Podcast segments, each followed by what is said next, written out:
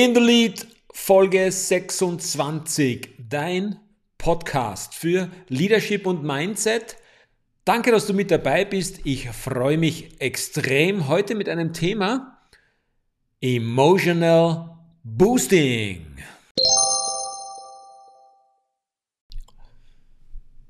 Inspiriert wurde ich für diese Folge von Herrn Dr. Hans-Georg Häusl. Herrn Dr. Häusl durfte ich kennenlernen bei einem genialen Tag, veranstaltet von der Firma Gore, die Kleidung und, und Membranen für Schuhe entwickelt und die sogenannte Marketing Days veranstaltet hatte. Ist schon einige Jahre aus, aber dort durfte ich Herrn Dr. Häusl kennenlernen und er hat ein Buch zu diesem Thema geschrieben, Emotional Boosting. Er ist hat was mit der Hirnforschung zu tun, also ist Hirnforscher und hat in seinem Buch, und das auch ein Tipp an dieser Stelle, beschrieben, wie man diese neuronalen äh, Bewegungen, diese Emotionen, die ausgelöst werden, für das Marketing nutzen kann. Sensationell. Ich habe mich damals sehr viel damit befasst, wo unser Geschäft umgebaut wurde. Was passiert beim Kunden? Und dieses Thema Emotional Boosting nehme ich heute zum Anlass für diese Podcast-Folge. Wenn wir einen Blick in die Historie werfen, zurück in die Vergangenheit, dann wissen wir, dass sich viele, viele Menschen schon immer Gedanken gemacht haben, was passiert im Gehirn? Was ist dort los? Weil eigentlich ist es ein, ein Schwamm in einer dunklen Kammer mit einer Flüssigkeit umhüllt und doch steuert es je alles. Alles, was der Mensch macht, alles, was der Mensch tut, geht von unserem Gehirn aus. Und wir können Gedanken produzieren. Also die Menschheit war immer sehr erpicht darauf zu erfahren, was in diesem Hirn vor sich geht. Und im Laufe der Zeit konnte die Wissenschaft belegen, dass in diesem Gehirn, in diesen in Teilen des Gehirns bei verschiedenen Aktionen, die der Mensch sieht oder fühlt, die Bereiche zu leuchten beginnen. Sprich, wie eine, eine Stromverbindung, die hergestellt wird, sieht man, dass gewisse Bereiche im Hirn aufleuchten und manche nicht. Und eines, und das ist echt bemerkenswert, ist, dass wenn man einem Raucher eine Zigarette hinhält und das selbe mit einem Kind oder mit einem Jugendlichen macht, der eine Schokolade sieht, das sind dieselben Hirnregionen, die dort aufleuchten. Das heißt, dieses Belohnungs-, dieses Verlangenszentrum, das wird aktiviert. Und genau das können wir nutzen und genau das passiert auch sehr oft, dass wir Dinge oder äh, Emotionen noch mehr verstärken, indem wir sie emotional boosten. Ein Beispiel die wahrscheinlich am meisten betroffene Branche von diesem Emotional Boosting ist die Sportbranche. Jeder kennt das. Der Winter geht zu Ende, es wird wärmer, die Tage werden länger, der Schnee schmilzt und der ein oder andere, die ein oder andere hat ein wenig Winterspeck angelegt. Jetzt kommen die guten Vorsätze zum Vorschein und man möchte mit dem Sport beginnen. Die Kilos müssen runter, die Bikini-Saison kommt mit großen Schritten näher und der erste Weg ist ins Sportgeschäft. Ein paar neue Laufschuhe und vielleicht eine neue Kleidung zum Laufen. Und jetzt kommt das erste Mal dieses emotionale, dieser emotionale Boost dazu. Obwohl wir noch keinen einzigen Meter mit diesen Laufschuhen gelaufen sind, fühlen wir uns sofort besser viel besser. Wir fühlen uns fitter. Unser Körpergefühl steigt alleine durch den Kauf der neuen Sportausrüstung. Noch ein Beispiel, ebenfalls aus der Sportbranche. Wir vermieten Skier, Schuhe, Stöcke an Gäste. Nicht selten passiert es, dass die Gäste wirklich gutes Verleihmaterial für ihren Winterurlaub mitnehmen. Und auch hier kommt das emotionale Boosting zum Tragen. Denn wenn ich auf die Piste gehe, sehe ich oft Gäste mit unserem Verleihmaterial fahren und ab und zu passiert es, dass der Gast, das Können des Gastes für das Verleihmaterial nicht ausreichend ist. Das heißt, alleine dadurch, dass der Gast sich ein besseres Verleihmaterial gegönnt hat, werden seine skifahrerischen Kenntnisse um vieles besser. Ähnlich ist es auch bei Nahrungsergänzungsmitteln. Natürlich gibt es viele Stoffe, die den Körper aktivieren, aktiver machen oder helfen, die Regeneration zu beschleunigen. Doch alleine, wenn du einen Booster, also ein, ein Aufputschmittel, zu dir nimmst, um den, den Sport ausüben zu können oder überhaupt die Lust zu finden, in die Emotion zu kommen, die, dein Training zu absolvieren, merkt man doch auch, dass mit dem Trinken etwas passiert, dass man das gerne machen möchte. Also man wird emotional geboostet. Eine Branche, die das sehr gut umsetzt und auch sehr professionell umsetzt, ist die Supermarktbranche. Also Supermärkte haben diese Art des Marketings perfektioniert. Wenn du in einen Supermarkt gehst, ist abgesehen davon, dass die Aufteilung des Supermarktes, was am Anfang, was am Ende des Supermarktes steht, wo welche Regale stehen und welche Waren in welcher Höhe sind, nebenbei ist es auch so, dass nicht nur das perfektioniert ist, sondern auch, dass du während des Einkaufs emotional gesteuert wirst. Und zwar so gesteuert wirst, dass du es nicht wahrnimmst. Denn wenn du reingehst, dann erwartet dich das Obst, das Frische, das Grüne, das sehr schön ausgeleuchtet ist. Teilweise wird es auch nur mit Wasser besprüht, um die Frische zu verstärken. Und dann gehst du erst in diese Gänge hinein, wo du einkaufen kannst. Diese Gänge haben auch eine gewisse Breite und variieren auch teilweise in der Breite, weil, sie, weil man herausgefunden hat, dass das auf den Menschen anders wirkt, wenn die verschieden breit sind. Das emotionale Boosting, was ich euch hier erklären möchte, ist, dass du während des Durchgehens durch die Gänge deinen Einkaufswagen immer voller machst. Und dann nimmst du noch das mit und noch das mit und dann hast du vielleicht den Einkaufszettel schon geschrieben, doch dir fällt noch ein, dass du etwas dazu haben möchtest und dann kaufst du vielleicht auch noch Dinge, die du gar nicht kaufen wolltest. Du schlenderst durch den Supermarkt, dein Wagen wird immer voller und langsam aber sicher näherst du dich der Kassa. Während des Einkaufs im Supermarkt wurde in deinem Hirn immer die Belohnung aktiviert. Du hast immer etwas bekommen, etwas mehr, etwas hier, dann noch einen Artikel dazu, immer mehr, immer mehr, bekommen, bekommen, bekommen, bekommen. Und je näher du zur Kasse kommst, desto näher kommst du zu dem Punkt, wo die Belohnung endet. Denn spätestens, wenn du alle Dinge auf, die, auf, die, auf das Förderband gelegt hast und die Kassiererin alles über die Kassa gezogen hat und dir den Betrag nennt, ist es mit der Belohnung definitiv vorbei. Der unangenehmste Teil des Einkaufs kommt und das ist Geld abgeben. Du hast zwar Ware bekommen, aber die Belohnung ist vorbei. In diesem Moment musst du Geld abgeben. Ein Vorteil für bargeldloses Zahlen, denn die 100 Euro in der Hand haben und hingeben und dann weniger Geld zurückbekommen, ist emotional schwieriger als bargeldlos, teilweise schon ohne Code. Achtung, noch eine Hürde wurde abgebaut.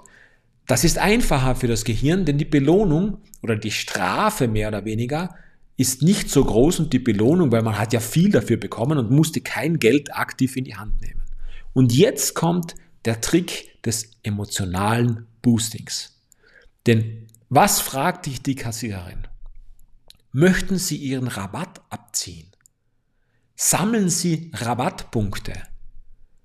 Oder im besten Fall bekommen Sie ein Geschenk, ein Stofftier, äh, ein Geschirr, irgendeinen Artikel. Das ist Emotional Boosting. In diesem Moment, wo ich etwas geschenkt bekomme, wird die, der Schmerz des Bezahlens durch die Freude des Schenkens ersetzt. Wir erleben es ganz oft, dass Emotional Boosting auch eine Form von Vorfreude sein kann. Wenn man sich einen Artikel kauft, freut man sich schon sehr oft darauf, was man mit diesem Artikel alles machen kann. Oder das Gekaufte, die Vorfreude ist auch gleichzeitig eine Sehnsucht. Die Sehnsucht nach den Bergen zum Beispiel, wenn man sich etwas für den Bergsport gekauft hat. Im Sommer einen neuen Rucksack, neue Wanderschuhe, ein neues Steigeisenset, was auch immer. Man freut sich, auf den Berg zu gehen und stillt damit eine Sehnsucht. Die wahrscheinlich höchste Form von Emotional Boosting ist möglicherweise der sogenannte Placebo-Effekt. Das heißt, Patienten, Patientinnen bekommen ein vermeintliches Medikament verabreicht. Es ist jedoch oft oder immer ohne Inhalt. Das heißt, es sieht aus wie ein Medikament, es hat alle Eigenschaften äußerlich wie ein Medikament, jedoch keine Wirkung. Und doch passiert es, dass Patienten, Patientinnen genau nach die, der Einnahme dieses vermeintlichen Medikaments genesen, gesund werden. Das heißt, die Vorstellung alleine, dass es gut ist für den Körper, dass es heilen kann, ist ausreichend, um diese Heilung auch herbeizuführen. Ist eigentlich, wenn man es genau betrachtet, erschreckend, welche Macht unsere Gedanken haben, was unsere Gedanken auf unseren Körper, auf unser Wohlbefinden, auf unser ganzes Leben für Auswirkungen haben. Nicht umsonst gibt es ein Sprichwort, das besagt, achte auf deine Gedanken, denn es werden deine Aussagen. Achte auf deine Aussagen, denn es werden deine Taten. Achte auf deine Taten, denn sie werden dein Leben. So sind die Gedanken und die geistige Einstellung, die geistige Haltung zu gewissen Themen ausschlaggebend. Der sogenannte Mindset entscheidet sehr oft über Erfolg und Misserfolg, über positive Ausgänge und negative Ausgänge. Im Spitzensport kann man irgendwann den Körper nicht mehr trainieren. Das heißt, man stoßt an seine Grenzen. Man muss mental damit arbeiten, um das Rennen zu gewinnen, um Höchstleistungen zu bringen. Der Mindset ist da ausschlaggebend. Die Gedanken sind ausschlaggebend. Und nicht oft, äh, nicht selten hört man von Spitzensportlern, dass man sich das genau vorgestellt hat, dass sich dieser Sportler, diese Sportlerin es sich genau vorgestellt hat, wie sie als Erste, als Erster über die Ziellinie läuft und das transparent in die Höhe hält und den Sieg, diese, diese Belohnung und die damit verbundene Trophäe in den Händen hält. Genauso ist es mit Ängsten. Ganz oft sind die Gedanken die, die uns einen Streich spielen bei unseren Ängsten. Nehmen wir zum Beispiel eine Spinnenphobie, eine Arachnophobie. Menschen werden geheilt, indem sie sich vorstellen, dass die Spinne auf ihrer Hand sitzt.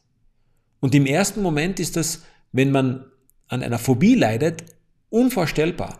Doch je öfter man sich mit dem Gedanken anfreundet, kann es sein, dass man diese Angst überwinden kann. Nur bloß mit der Vorstellung, dass es eigentlich gar nicht so schlimm ist, wenn diese Spinne auf der Hand sitzt. Ich möchte einen Appell an dich richten, eine Handlungsaufforderung. Setz dich hin, mach dir Gedanken, schau, dass du in die Ruhe kommst. Und selbst wenn die Zeit jetzt schwierig ist, herausfordernd ist, so können wir doch mit der Macht unserer Gedanken, mit der Macht unserer positiven Gedanken vieles bewegen, vieles erreichen. Und jetzt möchte ich, dass du, wenn du in die Ruhe gekommen bist, kurz in dich gehst und ich werde dir einen Satz vorsprechen, und du sprich ihn bitte zu Ende. Sprich ihn bitte zu Ende mit dem ersten, was dir in den Sinn gekommen ist. Und wenn es nicht jetzt ist und dir nicht gleich etwas in den Sinn kommt, dann probiere es später nochmal. Okay? Bereit. Also setz dich ruhig hin, wenn du auf einem Stuhl sitzt, rutsch etwas weiter vor auf die Kante, lege beide Beine am Boden ab, die Füße nicht überkreuzt, ungefähr so breit wie deine Hüfte ist. Lege beide Hände auf deine Oberschenkel vorne an die Knie, schließ die Augen, denke an nichts. Schaffst du es an nichts zu denken? Okay, ich helfe dir. Versuche die Augen zu schließen und achte auf deine Atmung. Drei Sekunden einatmen und drei Sekunden lang ausatmen. Und noch einmal. Drei Sekunden einatmen, drei Sekunden ausatmen. Und jetzt kommt der Satz. Beende folgenden Satz. Ich wollte schon immer einmal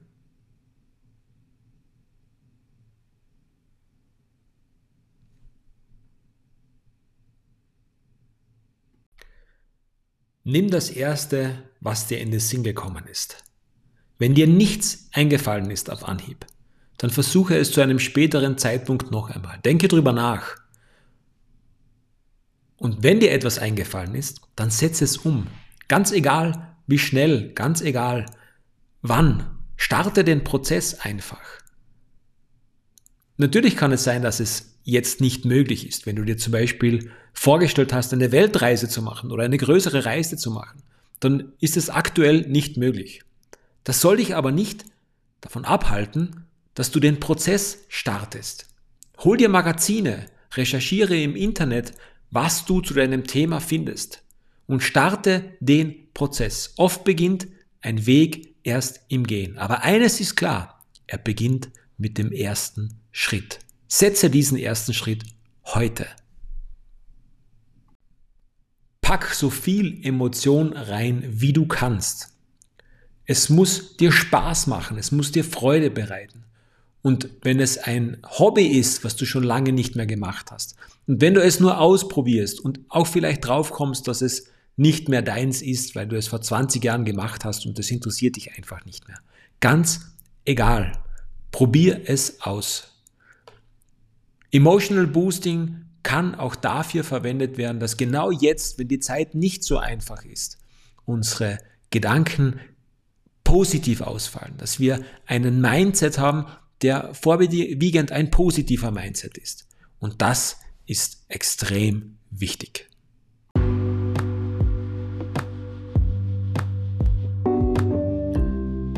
Ich wünsche dir auf diesem Wege alles, alles Gute, viel Spaß beim Ausprobieren Schön, dass du wieder mit dabei warst bei deinem Lieblingspodcast in the Lead, dem Podcast für Leadership und Mindset. Du kannst mir sehr gerne eine Nachricht schicken und ich verspreche, ich antworte. Folge dem Kanal, wo immer du ihn denn gerade hörst, den Podcast, und verpasse keine einzige Folge mehr. Verfolge auch mein Profil auf Instagram und wir bleiben in Kontakt.